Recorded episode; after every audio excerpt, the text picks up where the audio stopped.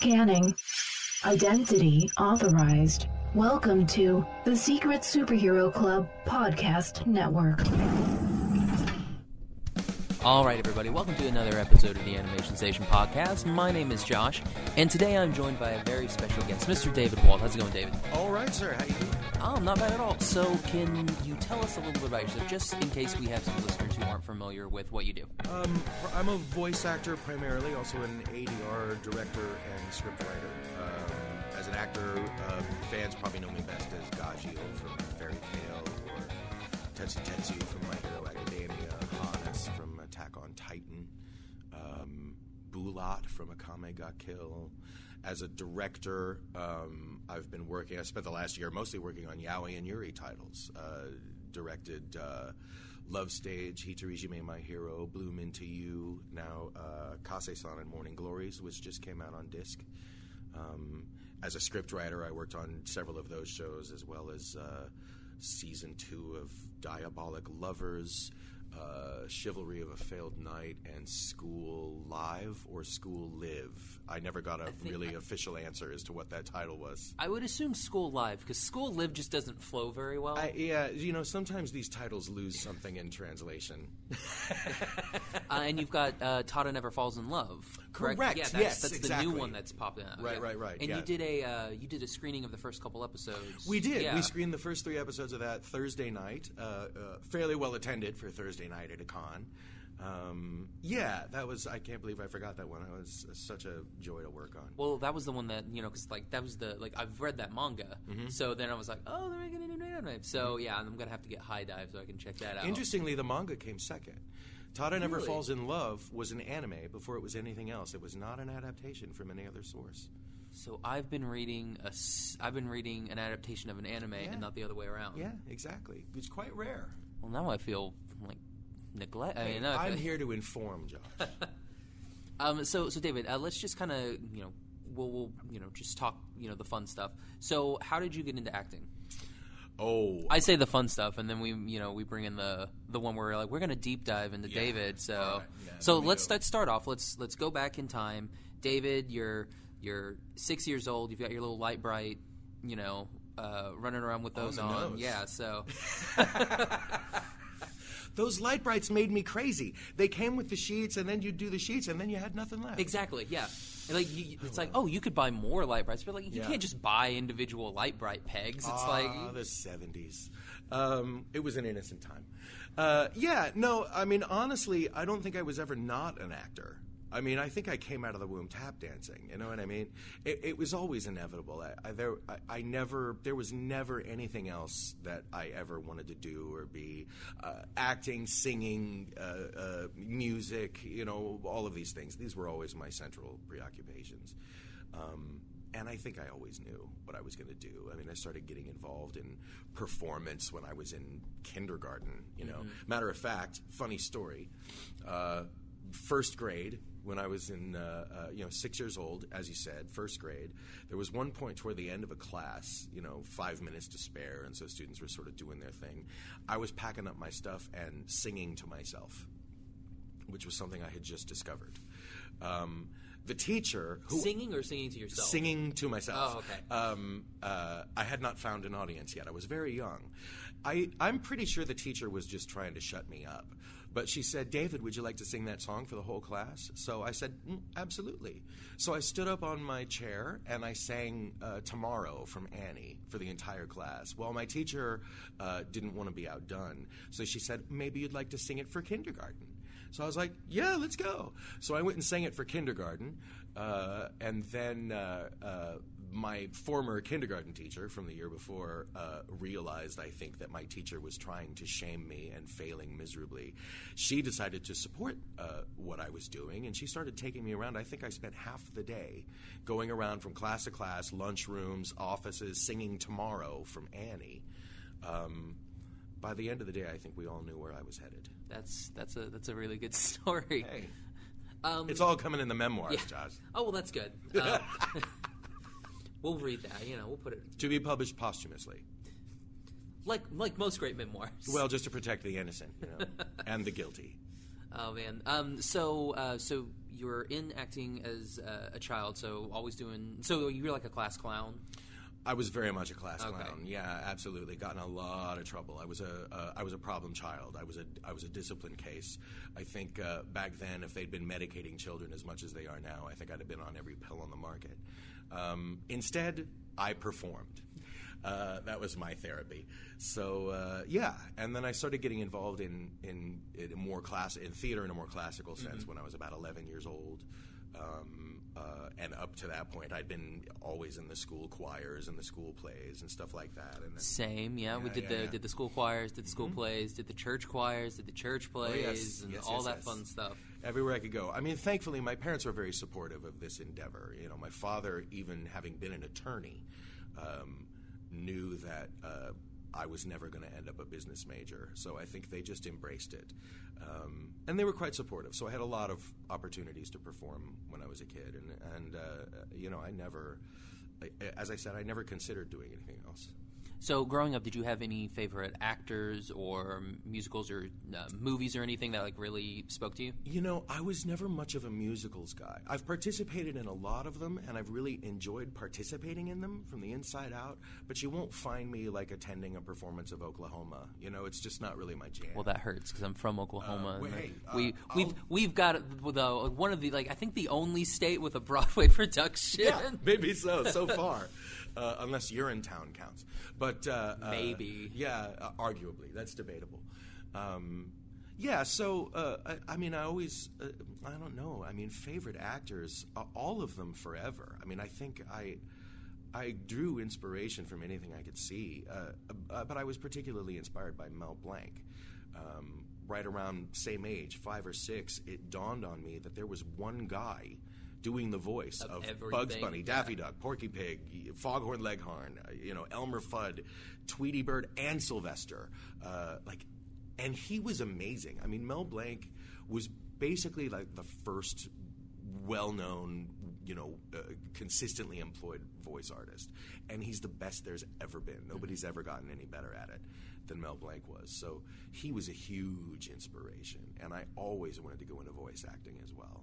Of course, in my younger years, I was ready to change the world with theater and be on camera and be all these things, but voice acting just gives it, you know it gives an actor far more flexibility than appearing in theater or or on camera because in, in those cases you're generally limited by your physical apparatus you know? Like I, i these days I will never play a teenager. Occasionally I can do so as a voice artist. I will probably never be cast in a play as a 90 foot demon lord but I can do that in the, in, in, in the vocal booth you know so voice acting's always kind of been my jam So, any like cartoons or anything that like obviously you know, Looney Tunes, Oh. but like any any any other ones that you were like really big on? I mean, I was a Looney Tunes kid, but also I'm a, like a superhero fanatic. So I I never missed an episode of Super Friends.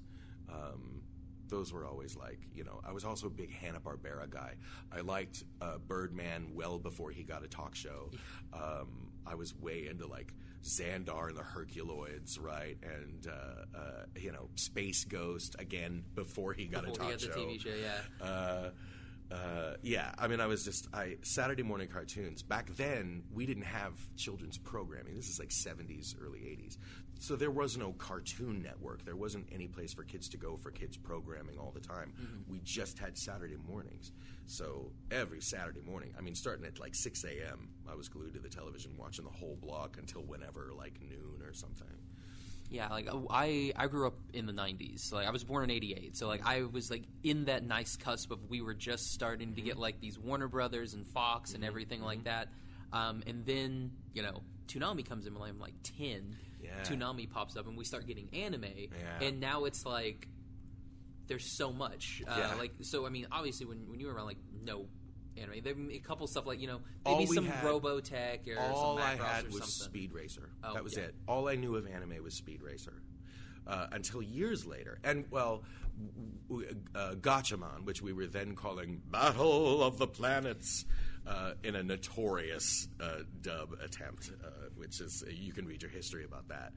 But I loved those kids. That I loved Battle of the Planets so much. I mean, it was so my jam Speed Racer, I wasn't as big a fan of. I just, I guess, I was never really into cars. What can I tell you?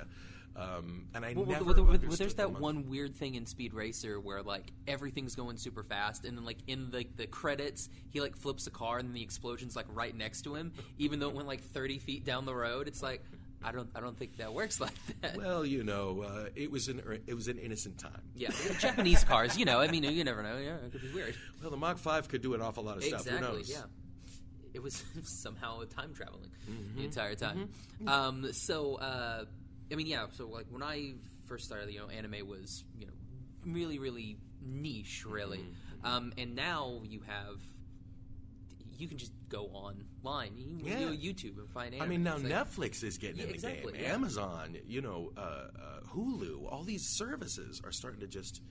I mean, I think it's it's legitimately gone from from niche to a legitimate medium. Exactly, and we've uh, we've started to get some more stuff from you know around the LGBTQ plus um, type of uh, you know type of content, Mm-hmm. which we didn't have. We had like Tenchi Muyo and like Sailor Moon, and Sailor Moon they just were like, Mm-hmm. Yeah. oh yeah, kissing. Uh, they, they're just cousins. They're just cousins. Don't, don't worry about that. Yeah, We have a word for that in my tribe. It's called straight washing. Um, yeah, uh, Japan has been telling these stories for a really, really long time, and over here we've been very reticent to adapt them. I mean, certainly in the early years we didn't want to do so because although in Japan anime is not a is not a genre it's a medium saying anime in japan is like saying tv over Yeah. here because anime's got everything horror suspense action comedy slice of life uh, horror everything everything um, just like TV does here. It's every possible genre, and it's really, it, you know, like any other, uh, uh, like any other medium. It's got kids programming, and then it's got a lot of adult programming. But I think in the early years in the states, we only saw animated content as for kids. So they were reticent to adapt stuff like that for kids because, particularly in the 70s and 80s, we figured we had to guard children against the idea that there might be gay people in the world um, which is why uh, uh, you know the two sailors were cousins and not girlfriends. Um, hopefully, we're a little bit more savvy than that these days, although we're not as far along as I'd like to see us get. I mean, especially in Western animation, I mean, you, you'll get like little bitty bits here Mm-hmm. and there, but it's never anything like it's not anything like Bloom into You Yeah. or anything like that. We've Yeah. still yet to have anything like that. we get a little dabble. You know, we got we got Steven Universe. Yeah. um, uh, we've got you know we've got little things going on. It's starting to leak in. It's starting to be undeniable. I mean, people are starting to realize that kids can be gay too. I was one, so.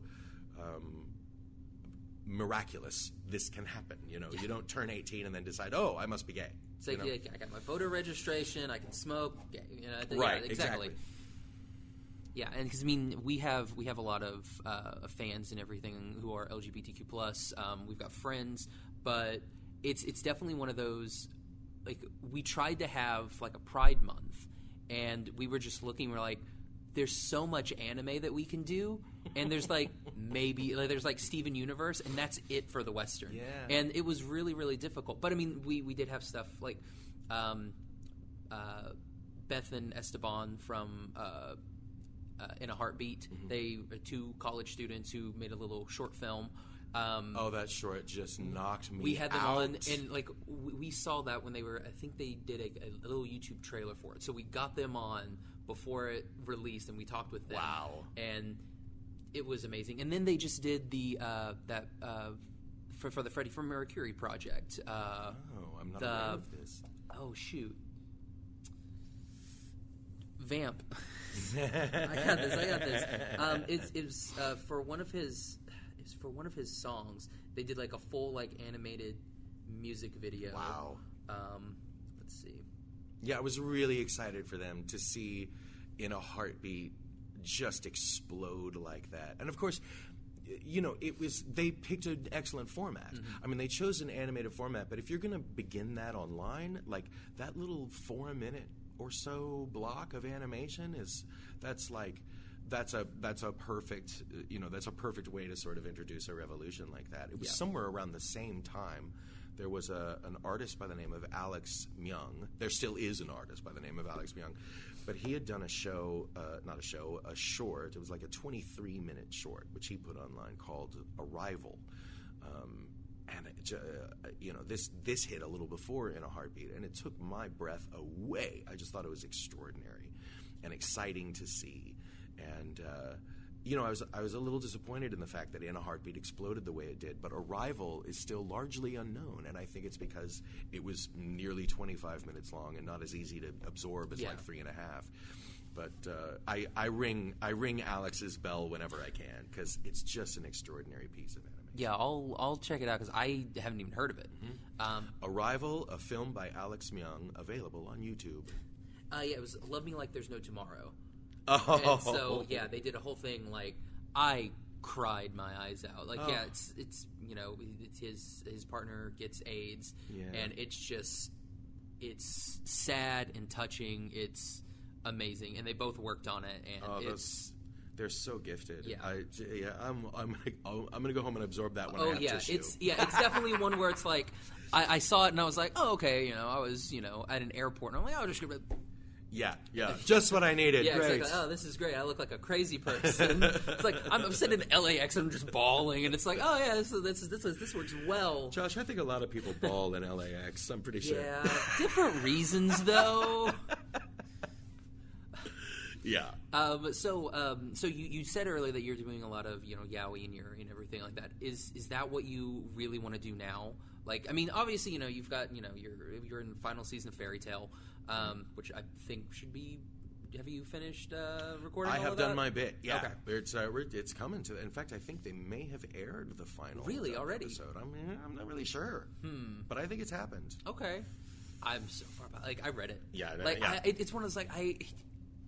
Anime for me is hard just because I want like all of it right then. So that's why like the manga is like way Right. easier for me to Right, read. right, right, right. So I can just. Or you just wait for the whole show to go up, and then you just binge the whole thing. but then right? you know I got something like Fairy Tail, and you got like 400 episodes, and you're Yeah. like, yeah, I don't think I can binge 400. yeah, yeah, yeah. That's like a three week binge. exactly. Yeah, it's like. Come out looking like Rip Van Winkle. Um, so I mean, is, is that like more the content that you're wanting to uh, like? If, if you get the opportunity, Oh, I'll, uh, yeah. I'm, I'm, I'm eating it up. I'll take every bit I can, and um, you know, I'm fighting for it every day. I'm trying to get more. It's just, it's, uh, uh, you know, these, uh, these bigger companies, the ones who are licensing these dubs, um, they can be difficult to convince. Uh, I think they're largely convinced that. If they do this stuff, if they market this stuff, they're only marketing it to, you know, 15 to 20% of their existing fandom. Although I would go out on a limb and say, in anime fandom, I'd say the LGBTQ population is maybe a little closer to 40 or 50%. Um, uh, even still, they're worried about, uh, you know, sinking resources in to appeal to a niche. But Yeah. my argument, and it took me four years to get the first one done. Uh, you know, Love Stage was the was the pitch. Love Stage was what I brought to the table and said, "Let me do this, and let me show you the potential of this material." Um, and eventually, after three, four years, Sentai said yes. Took a long time to get there. But my contention was, you know, anime is generally, and I think these numbers might be a little, they might be skewing a little bit now just because it's become so much more widely available now. But it, uh, uh, as of a year or two ago, um, less than 1% of the English speaking population consumes anime on a regular basis, right? Yet, 15 to 20% of the English speaking population, in fact, the global population, ascribes to one color or another on the rainbow flag. So, my contention was we can bring in new audience with material like this. If my tribe knows that someone out there is standing up for them and fighting to tell their stories and fighting to tell them with authenticity and honor, then I know my people will support such an endeavor. I mean, you look at Absolut Vodka. You know, Absolut Vodka was one of the first big uh, liquor purveyors to start uh, putting ads in, in gay publications, and they exploded. I mean, you'll find Absolut in the liquor cabinet of virtually every gay person. And it's not because it's the best vodka in the world. I mean, it doesn't matter how many flavors Absolut comes in. You know, it's not the world's greatest vodka. But what they did was they got ferocious support from a, from a group of people who generally don't get any support, you know, who are pushed to the sidelines. So my contention was if we can start shedding light on this material, then we can bring in a whole new audience. And, you know, the other thing was I saw it as our responsibility as as as people who work in the anime industry because Japan's been telling these stories for decades, but largely we ignore them Yeah. or we do them and we straight wash them, you know, and that's a huge disservice. And there's so much material that I know my tribe can relate to, and we need it. We need it. Even now in 2019, we don't have decent representation on television or in film. I mean, we see gay people, but they fit under, even now in 2019, generally you have three archetypes for a gay character in a narrative. They're either the clown, which is the generally it's usually the super flamboyant character who's just whose job it is just to get laughs. And we're talking about the gay couple on Modern Family, Jack from Will and Grace. You know, ninety percent of everything Yeah. ever. You then have the gay martyr, which is becoming way more popular now. But they'll write a character who's gay, and their whole character arc will just be about gay suffering. You know, not being able to get into the emergency room to see their loved one, or all their all their relationships are tragic and complicated. You know, the gay martyr. Um, or they get AIDS. That was big in the 80s. They get AIDS and they have to live with AIDS, you know.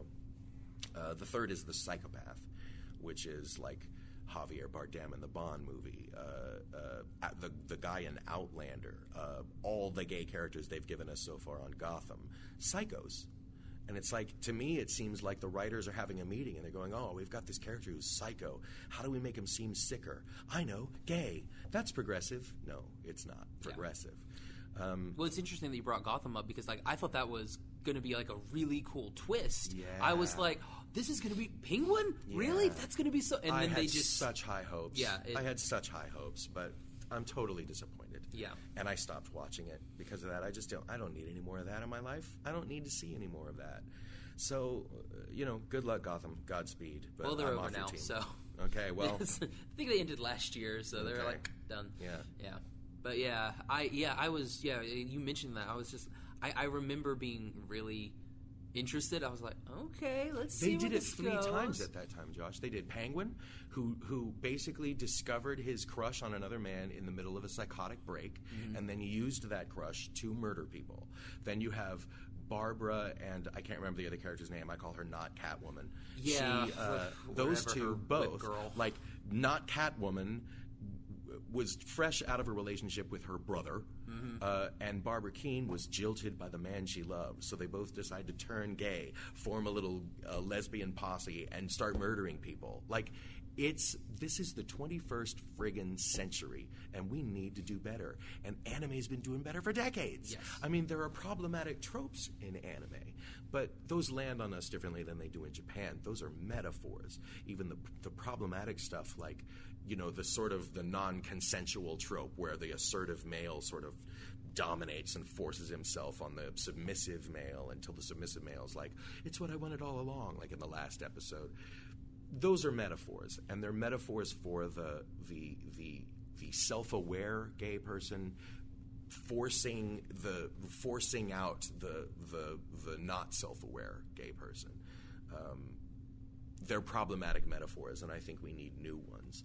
But thankfully, we're starting to get them. We have titles like Yuri on Ice and Bloom Into You, and now Given, which is just breath. Have you seen Given? I've not seen Given. Oh, Josh. Oh, stop the interview. We're watching Given. All right. Um, it's it's breathtaking, and none of those tropes. And I think even Japan is starting to figure out that those tropes aren't working anymore. And of course, over here in the states, we're terribly triggered by those tropes. So, I mean, this in the age of of of all the stuff with Harvey Weinstein and Kevin Spacey and Bill Cosby and Me Too and all this sort of this forced sort of intimacy is coming to light and it's we all find it very distasteful and rightfully so. So those metaphors that really come straight from Jean Genet that's like all the original writers of, of yaoi fiction were mostly women. They were extremely well educated and they were reading a lot of Genet clearly. Well Genet is one of the archetypal granddaddy gay writers along with Armistead Maupin and guys of that nature. But Genet wrote from life and he spent a lot of time in prison being for being gay, among other things. So those archetypes that he's using, those metaphors that he's using, they're hard on you, and there was a purpose for them back in the day. But now they land on us differently because I think we're forcing our way into a new way of thinking. And uh, and I think Japan's getting hip to that, and I think that's directly the reason we have stuff like Yuri on Ice and Bloom into You and Given, and I can't wait to see what's next. I, there's so many Shonen Ai titles now getting that I'm seeing announcements for anime at. I mean, Love Stage is getting a feature film after all these years. Love Stage is getting a feature film, so.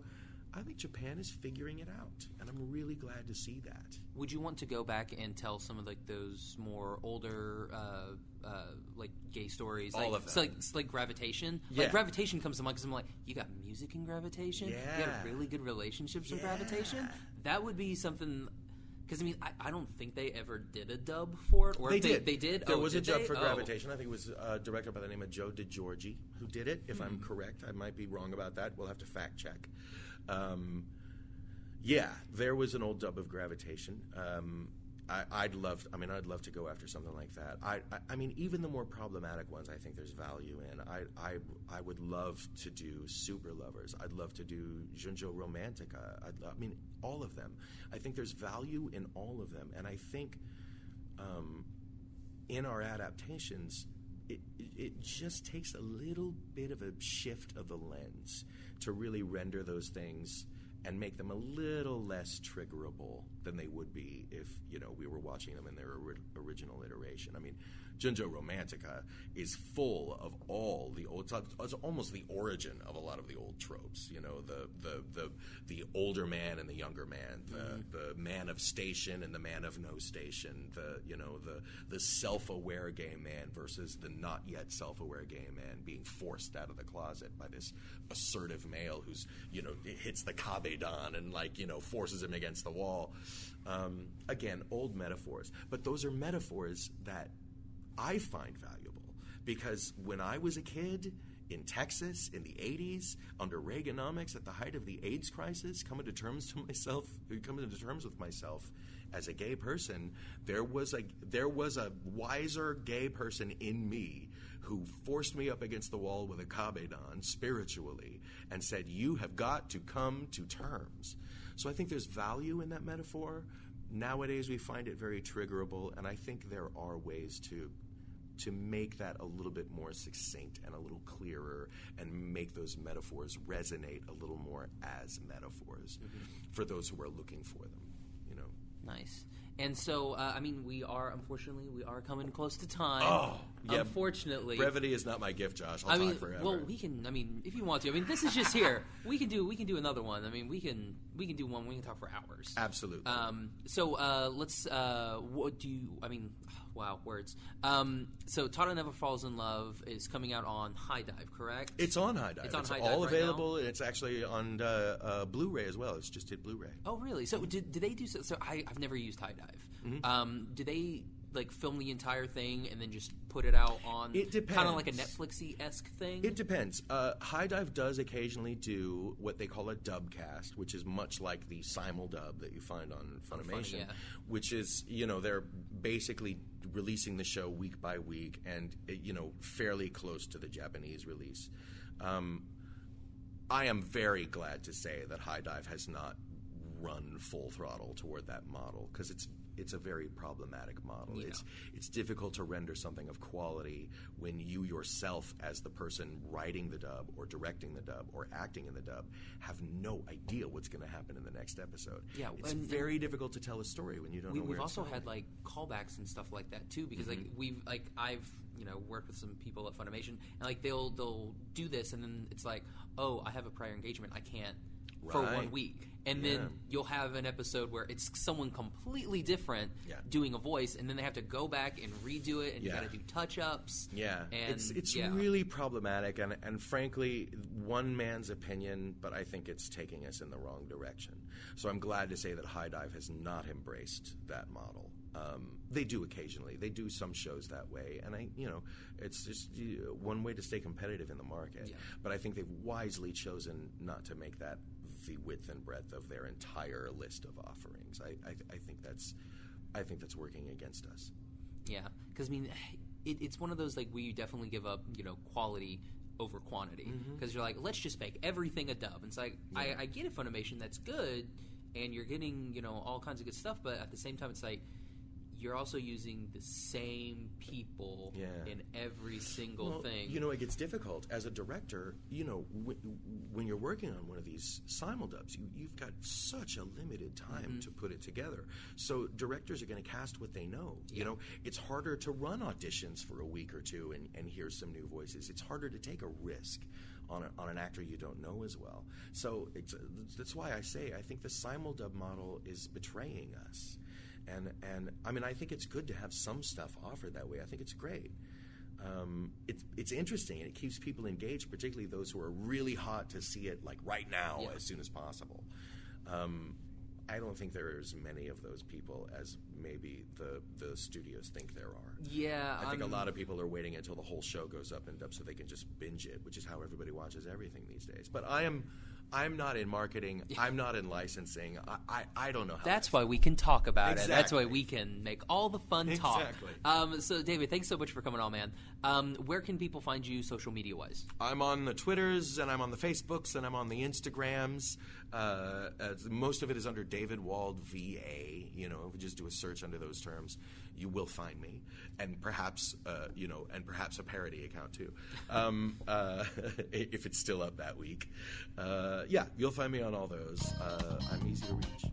and we'll put those on our in our show notes. So all you have to do is like click on the show notes, and we'll have all of your links there. So that way, if you want to follow David, you just click on those. Um, you can find me on Twitter and Instagram at Josh L Kane, on podcast on Instagram at Animation Station Podcast, Twitter at Animate Podcast. All of our episodes available iTunes, Stitcher, Podbean, Google Play, YouTube, and on our website animationstationpodcast.com. David, thanks again for coming on. My pleasure, Josh. Thank you. No problem. So for the Animation Station Podcast, I'm Josh. And I'm Dave. Bye, everybody. Cheers.